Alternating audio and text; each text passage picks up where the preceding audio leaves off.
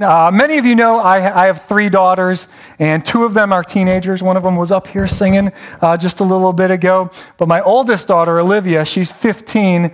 And over the years, we've, we've talked about, she's asked us, you know, about how Sarah and I are dating when we were in high school. And she asked when we started dating. And so I, I told her that when I was in high school, I started dating when I was, I had my first girlfriend when I was 16. And Sarah had her first boyfriend when she was 16. And so Olivia's always had it in her head that when she turns 16, she's allowed to date. Now, I don't know how she got this in her head because we've not agreed to this, okay? But uh, that's just where she's landed. You know, we, we want to make sure things are right. Depends on who you're dating and, you know, make sure on some maturity things. But she turns 16 in November, so that's kind of approaching. That's a little scary. Well, just last month, uh, Olivia informed me that she wants to wait, she's a freshman, she wants to wait until she's at least, at least a senior in high school or later before she starts dating. So, when, yeah, yeah, right. When she did this, I made her repeat it, no joke. I made her repeat it while I, while I videoed her with my phone. And then I sent it off to family so that I have proof that this is true. I, I, this is very true, by the way. I, she wouldn't let, she told me I could tell the story, but she told me I could not show the video because I wanted to show the video as proof to every one of you. But when she told me she wanted to wait till she's at least a senior in high school to begin dating, I thought, this is good news. this is good news. Well, that's, that's the series we've started. We started a, a series a couple of weeks ago called Good News. And, and we've told you that the word gospel literally means good news. The gospel is the good news of the amazing story of the sinless life, sacrificial death, and powerful resurrection of the historically real person known as Jesus of Nazareth or Jesus the Christ. And so the premise of this series is to remind us that the gospel this good news has the power to transform every aspect of our lives, and that it should be transforming every aspect of our lives. So, in week one, we talked about how the good news transforms how we live, specifically how we treat others, how we love others, especially those we disagree with, how, how we love those who aren't easy to love. And then last week we talked about how the good news transforms our relationships and specifically our marriages. And we said that it really all boils down to two words mutual submission. Because Jesus submitted to the will of the Father, because Jesus owed us nothing and gave us everything, we should imitate him in our relationships and especially in our marriages. So today we want to talk about how the good news transforms an entire group of people. And not just any group of people. I'm talking about how the good news transforms a local church. A local church. And hopefully, you're kind of seeing the progression of the transforming power of the gospel. First, it's, it's me. I believe the gospel and accept it, and it changes me. It changes my heart, my behavior. It changes how I live, how I love. And then it, it changes my relationships, right? All of my relationships, including my marriage. And then it shapes and defines our faith community. That is the local church, the body of Christ. It changes the, the local church. So we are a local church, part of the larger body of Christ called the church, capital C church. In Matthew chapter 16, the Apostle Peter made this incredible profession of his belief in who Jesus is and we call it now the good confession. But he said to Jesus, He said, You are the Messiah, the Son of the living God. And then Jesus blessed Peter, and he said, Blessed are you, Simon, son of Jonah, for this was not revealed to you by flesh and blood, but by my Father in heaven. And I tell you that you are Peter. So he, he went by Simon, and, he, and Jesus is saying, You're going to go by Peter. You are Peter. And on this rock, Peter means rock. On this rock I will build my church, and the gates of Hades will not overcome it. And from this moment, Jesus would eventually make his way to, to Jerusalem and to Calvary, and he would willingly give his life as a sacrifice for sins. And though the disciples thought that all was lost when he died, Jesus then rose from the dead on that third day, and he would commission his followers to go into all the world and to make disciples of all nations. And that's what they began to do making disciples, building his church. That became the primary objective of Jesus' followers. Their passion and commitment to the singular cause, the cause of Christ, brought God's blessing and favor, so much so that the small band of disciples became this thriving, diverse, influential group of people known as the family of believers. In fact, that's how Peter referred to them in the second chapter of his first letter. He referred to them as the family of believers. So if you have a Bible or a Bible app, open up to 1 Peter chapter 2. 1 Peter chapter 2. We actually used part of this chapter last week as a springboard for our talk about marriage, but this morning I want to use it as our main text to talk about how the gospel transforms a local church. So I'm going to read from 1 Peter chapter 2 from verses 4 to 17. And as I do, as I read it, I'd like for you to try and notice all of the phrases that Peter uses to describe the church. Lots of phrases that he uses to describe the church. And, and we'll have it on the screen and I'll underline some of those phrases up there. I'm not literally going to take a Sharpie and underline the TV, by the way. We'll already have the underlines on there. Peter writes this As you come to him, the living stone, so the living stone he's referring to is Jesus. As you come to him, the living stone, rejected by humans, but chosen by God and precious to him, you also, like living stones, are being built into a spiritual house to be a holy priesthood, offering spiritual sacrifices acceptable to God through Jesus Christ. For in Scripture it says, See, I lay a stone in Zion, a chosen and precious cornerstone, and the one who trusts in him will never be put to shame. Now, to you who believe, this stone is precious. But to those who do not believe, the stone the builders rejected has become the cornerstone, and a stone that causes people to stumble, and a rock that makes them fall. They stumble because they disobey the message, which is also what they were destined for. But you are a chosen people, a royal priesthood, a holy nation God's special possession, that you may declare the praises of him who called you out of darkness into his wonderful light. Once you were not a people, but now you are the people of God. Once you have not, had not received mercy, but now you have received mercy. Dear friends, I urge you, as foreigners and exiles, to abstain from sinful desires which wage war against your soul. Live such good lives among the pagans that though they accuse you of doing wrong, they may see your good deeds and glorify God on the day he visits us. Submit yourselves to the Lord for the Lord's sake to every human authority, whether to the emperor as the supreme authority, or to governors who are sent by him to punish those who do wrong and to commend, commend those who do right. For it is God's will that by doing good, you should silence the, the ignorant talk of foolish people. Live as free people, but do not use your freedom as a cover up for evil. Live as God's slaves. Show proper respect to everyone. Love the family of believers. There it is, the family of believers.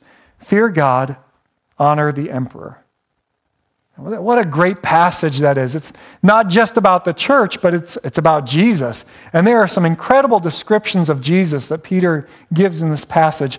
But, but I want us to look at some of the images that Peter uses to describe the church. And, and there are at least 12 of them. Let's look at them. In verse 5, he uses the image of a spiritual house to describe the church and, and also a holy priesthood. In verse 7, he calls the church you who believe. In verse 9, he says that the church, that you are a chosen people, a royal priesthood, a holy nation, God's special possession. In verse 10, we're called the people of God. In verse 11, we're described as foreigners and exiles. In verse 16, we're called free people. And then we're also called God's slaves. Kind, kind of an ironic uh, thing that they would use both of those images in the same verse. And I wish we had time to explore those two images more. I love those. Verse 17, he calls the church the family of believers. And so, again, if we had time, we, we could spend a week on each of these descriptions, each of these images is just so powerful. Instead, if we just kind of look at all of these images as maybe one cluster, and, try to figure out what Peter is trying to say by using all of these images in such a short span. I think we could summarize it like this that as a church, we are different than the world. We're different than the world. The church is different, and the gospel makes us different. The gospel transforms us into more than just some social club or charitable organization. It, it, it, transforms me to be a more loving person. And when I bring that to the community of believers and you do the same, it makes us a more loving, caring body with a unified mission. You see, the good news does something to a group of people who believe it together. And this is what Peter is saying. Again, he uses so many phrases for the church, but one of them that kind of sticks out is he calls us foreigners and exiles. Some translations say aliens, right? Peter is, is talking to people who have grown up their entire lives in these Greek cities and these Jewish communities, and he's saying, But now that you believe the gospel, now that you are a follower of Jesus, you're a foreigner. You no longer belong to this world. Do you ever feel that way?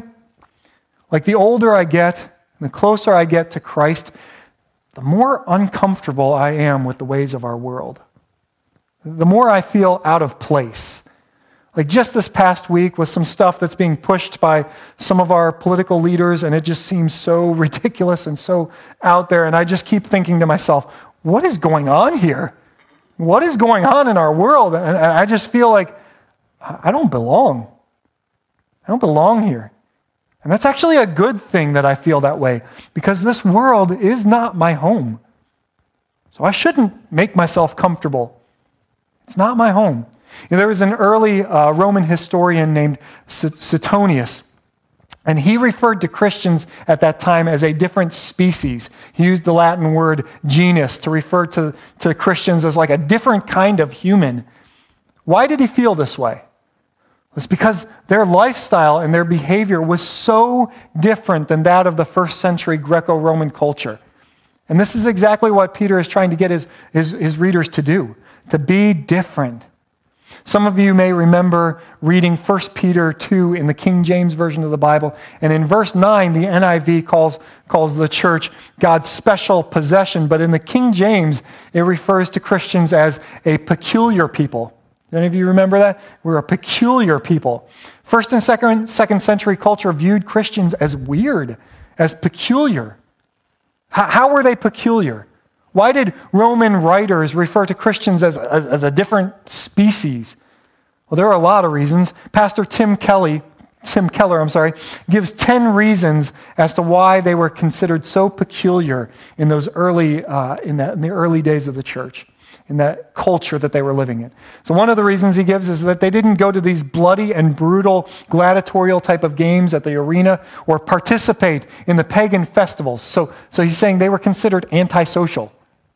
Secondly, they, they didn't generally serve in the military to support Caesar's conquest of other nations. Third, they were committed to the sanctity of life.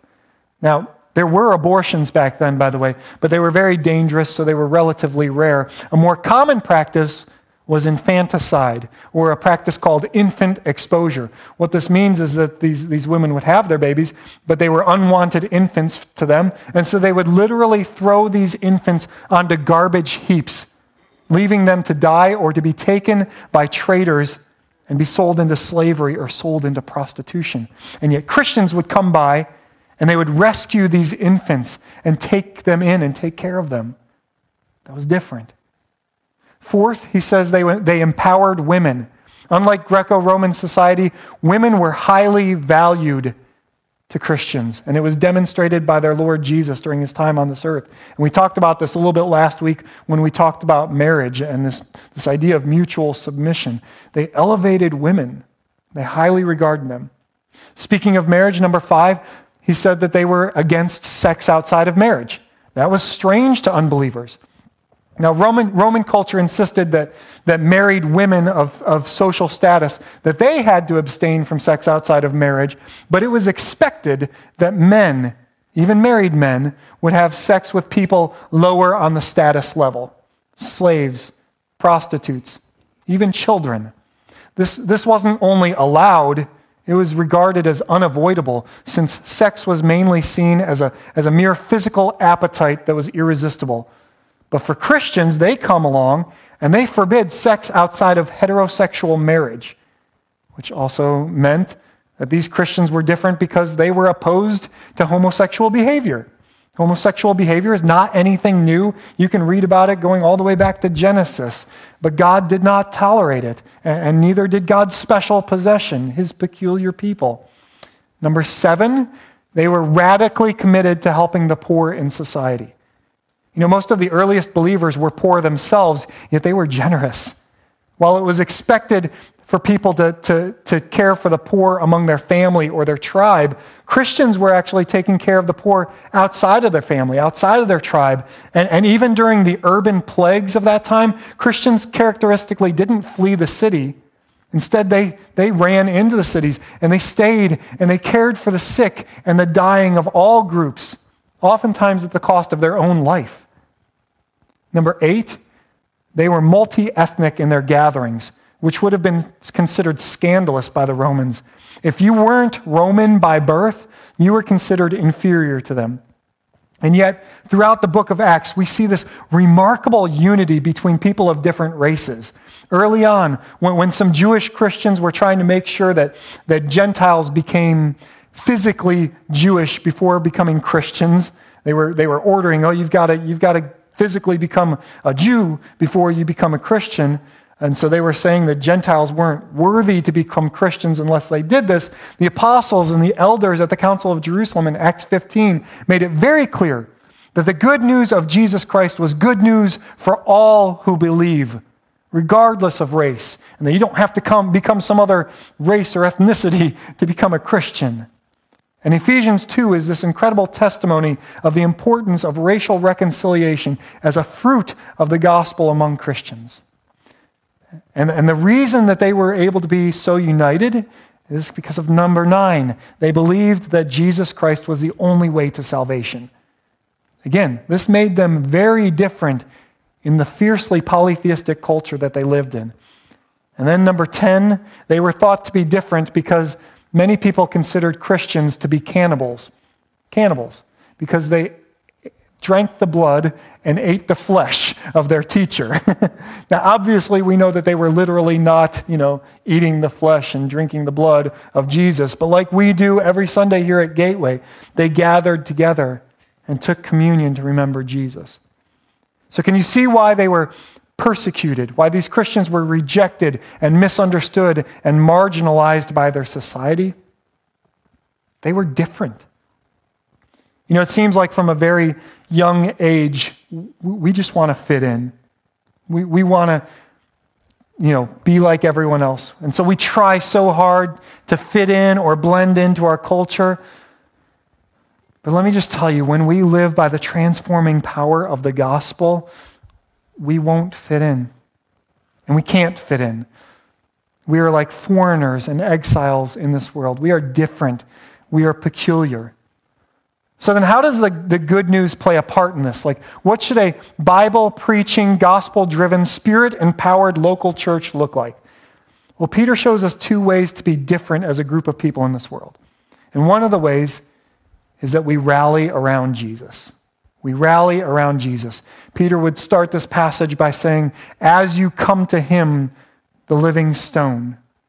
This is Jesus. He's considered the living stone.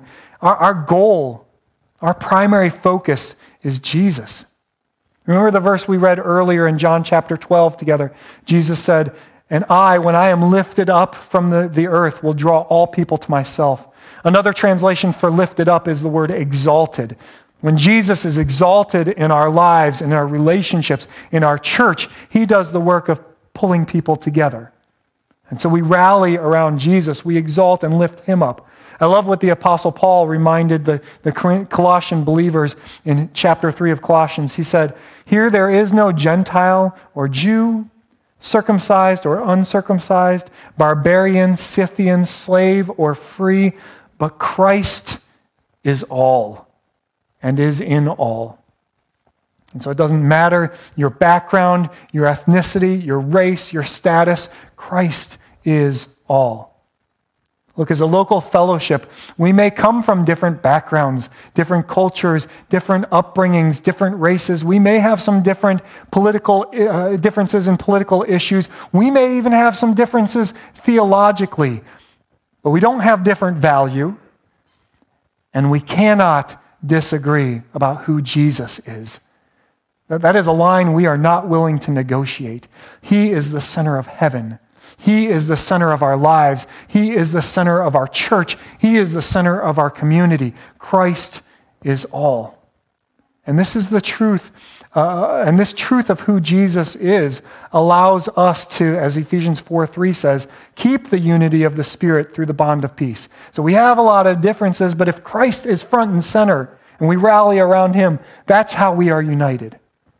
Some of you might remember, as I said earlier, that Peter's name meant rock or stone. In the Greek, the, the word is Petros. That's how we get Peter, Petros. Well, in this section of Scripture, Peter uses the word stone or rock in several ways when he's referring to Jesus. He, he refers to Jesus as the living stone. And that's a capital S, living stone. And then he calls us as believers living stones, lowercase s. Peter was writing this after the resurrection of Jesus, and he wanted his readers to understand that this spiritual building called the church was not built on a bad foundation, on a dead foundation. Instead, it's built on the strong foundation, living foundation of the resurrected Christ. Peter would also call Jesus the cornerstone. So Peter would, uh, uh, Paul would also refer to Jesus as the chief cornerstone. So not only is he the foundation upon which he, we build, but he is the cornerstone. So this cornerstone, when you're building a block building, is the first stone that would be put down. It would be the first stone to be put down for the building to give it a strong foundation and to keep the walls in line. Every other stone that you put down is, is then placed in line with this cornerstone. And so, as stones in this spiritual house called the church, we build our lives on Jesus. We align ourselves with Jesus. If a cornerstone is off, then the building is going to be off, it's going to be crooked. But our cornerstone is never off.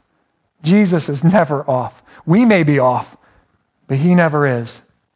So He's called the living stone. He's called the cornerstone. He's also called the precious stone. Peter calls him the precious stone. So the Greek word that we have translated here as precious is the word time, and it implies great value of something. Now, Peter is the only New Testament writer to use this word in the way that he does. Nor- it was normally used by ancient writers when describing valuable stones. Like in the book of Revelation, John uses this term, time, five times to refer to precious stones, jewels, uh, gems. You know, he, he would refer to the, the jewels that were decorated in the walls of heaven as precious jewels. But Peter uses this word in a little different way. Uh, in 1 Peter 1.19, he uses it to refer to the blood of Jesus at Calvary. He says that our redemption came about by the, the precious blood of Jesus.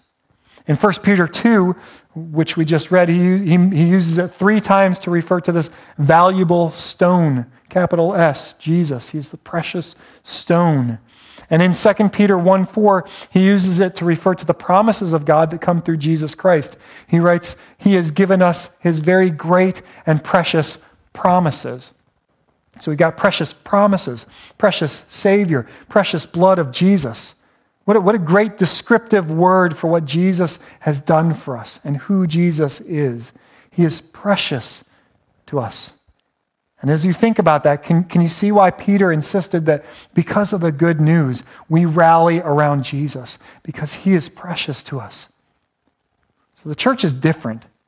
We rally around Jesus and we bear his name because he is God because he is King of kings and Lord of lords, because he is our Lord and our Savior. We come to him, the living stone. We rally around him. What is another distinctive of the church that Peter points out? He points out that we're different because we serve our community. We serve our community. So, yes, we rally around Jesus and we worship and adore him, but that's not all we do, right? In our vision statement at Gateway, we say that we are here to do what? Hopefully, you know this to love God, love people, and serve. There's something different about us. We serve, and that's strange.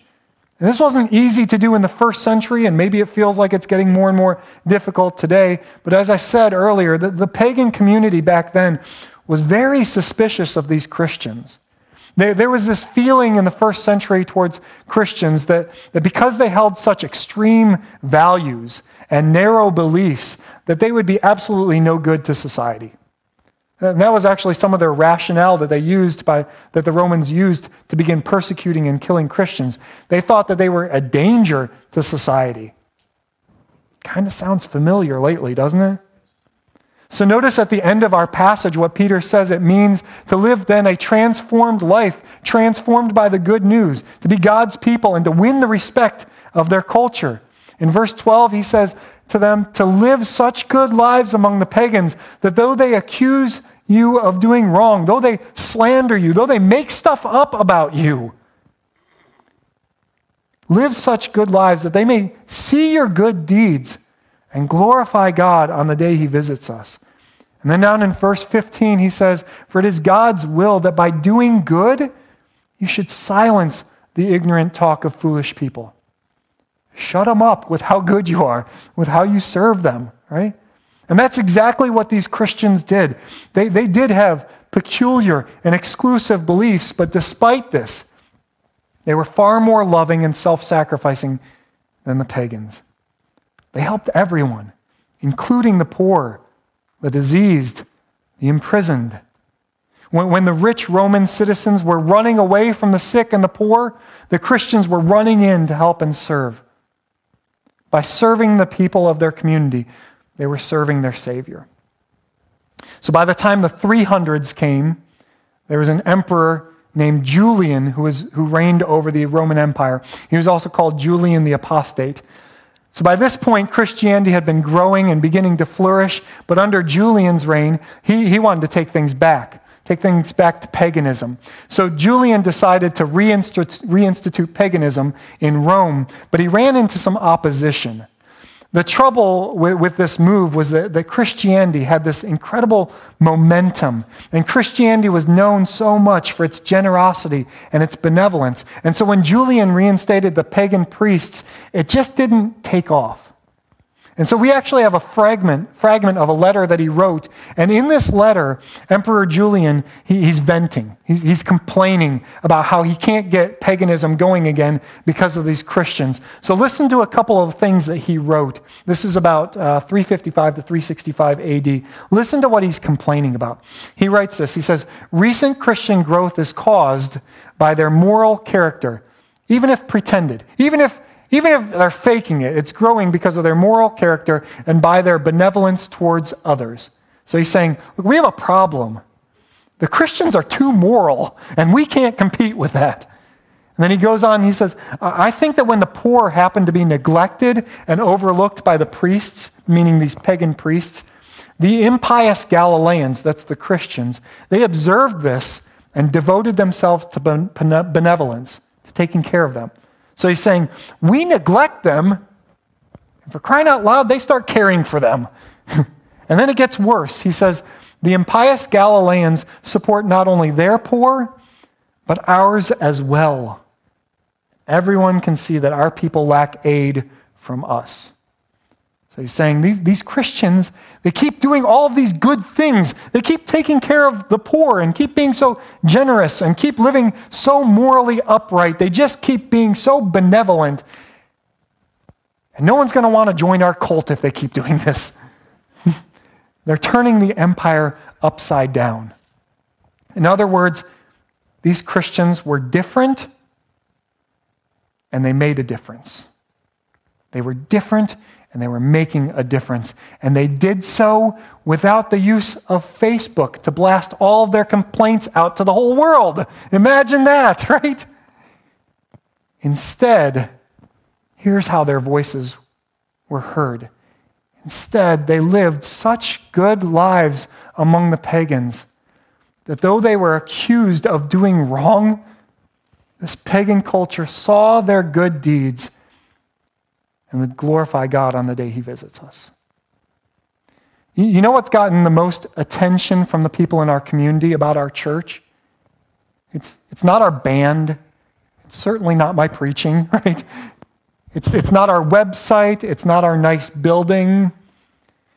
It's things like our Jesus prom. It's things like our work in Haiti It's our recovery house. It's the way we've served the schools. It's our VBS that reaches out to so many kids. It's our benevolence.